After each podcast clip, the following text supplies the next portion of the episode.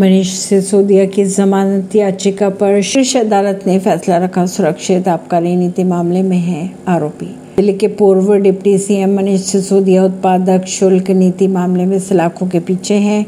आम आदमी पार्टी के कद्दावर नेताओं को जेल में रहते हुए करीब आठ महीने हो गए। सीबीआई और ईडी इस मामले की जाँच कर रही है। सुप्रीम कोर्ट ने कथित शराब नीति घोटाले के सिलसिले में दिल्ली के पूर्व उप मुख्यमंत्री सिसोदिया की जमानत याचिका पर फैसला सुरक्षित रख लिया है। कहा यह जा रहा है कि सिसोदिया को केंद्रीय जाँच ब्यूरो यानी सीबीआई और ईडी दोनों द्वारा जाँच की जा रही है। उत्पाद नीति मामले में गिरफ़्तार किया गया था, मनीष सिसोदिया को। परवीन सिंह नई दिल्ली से।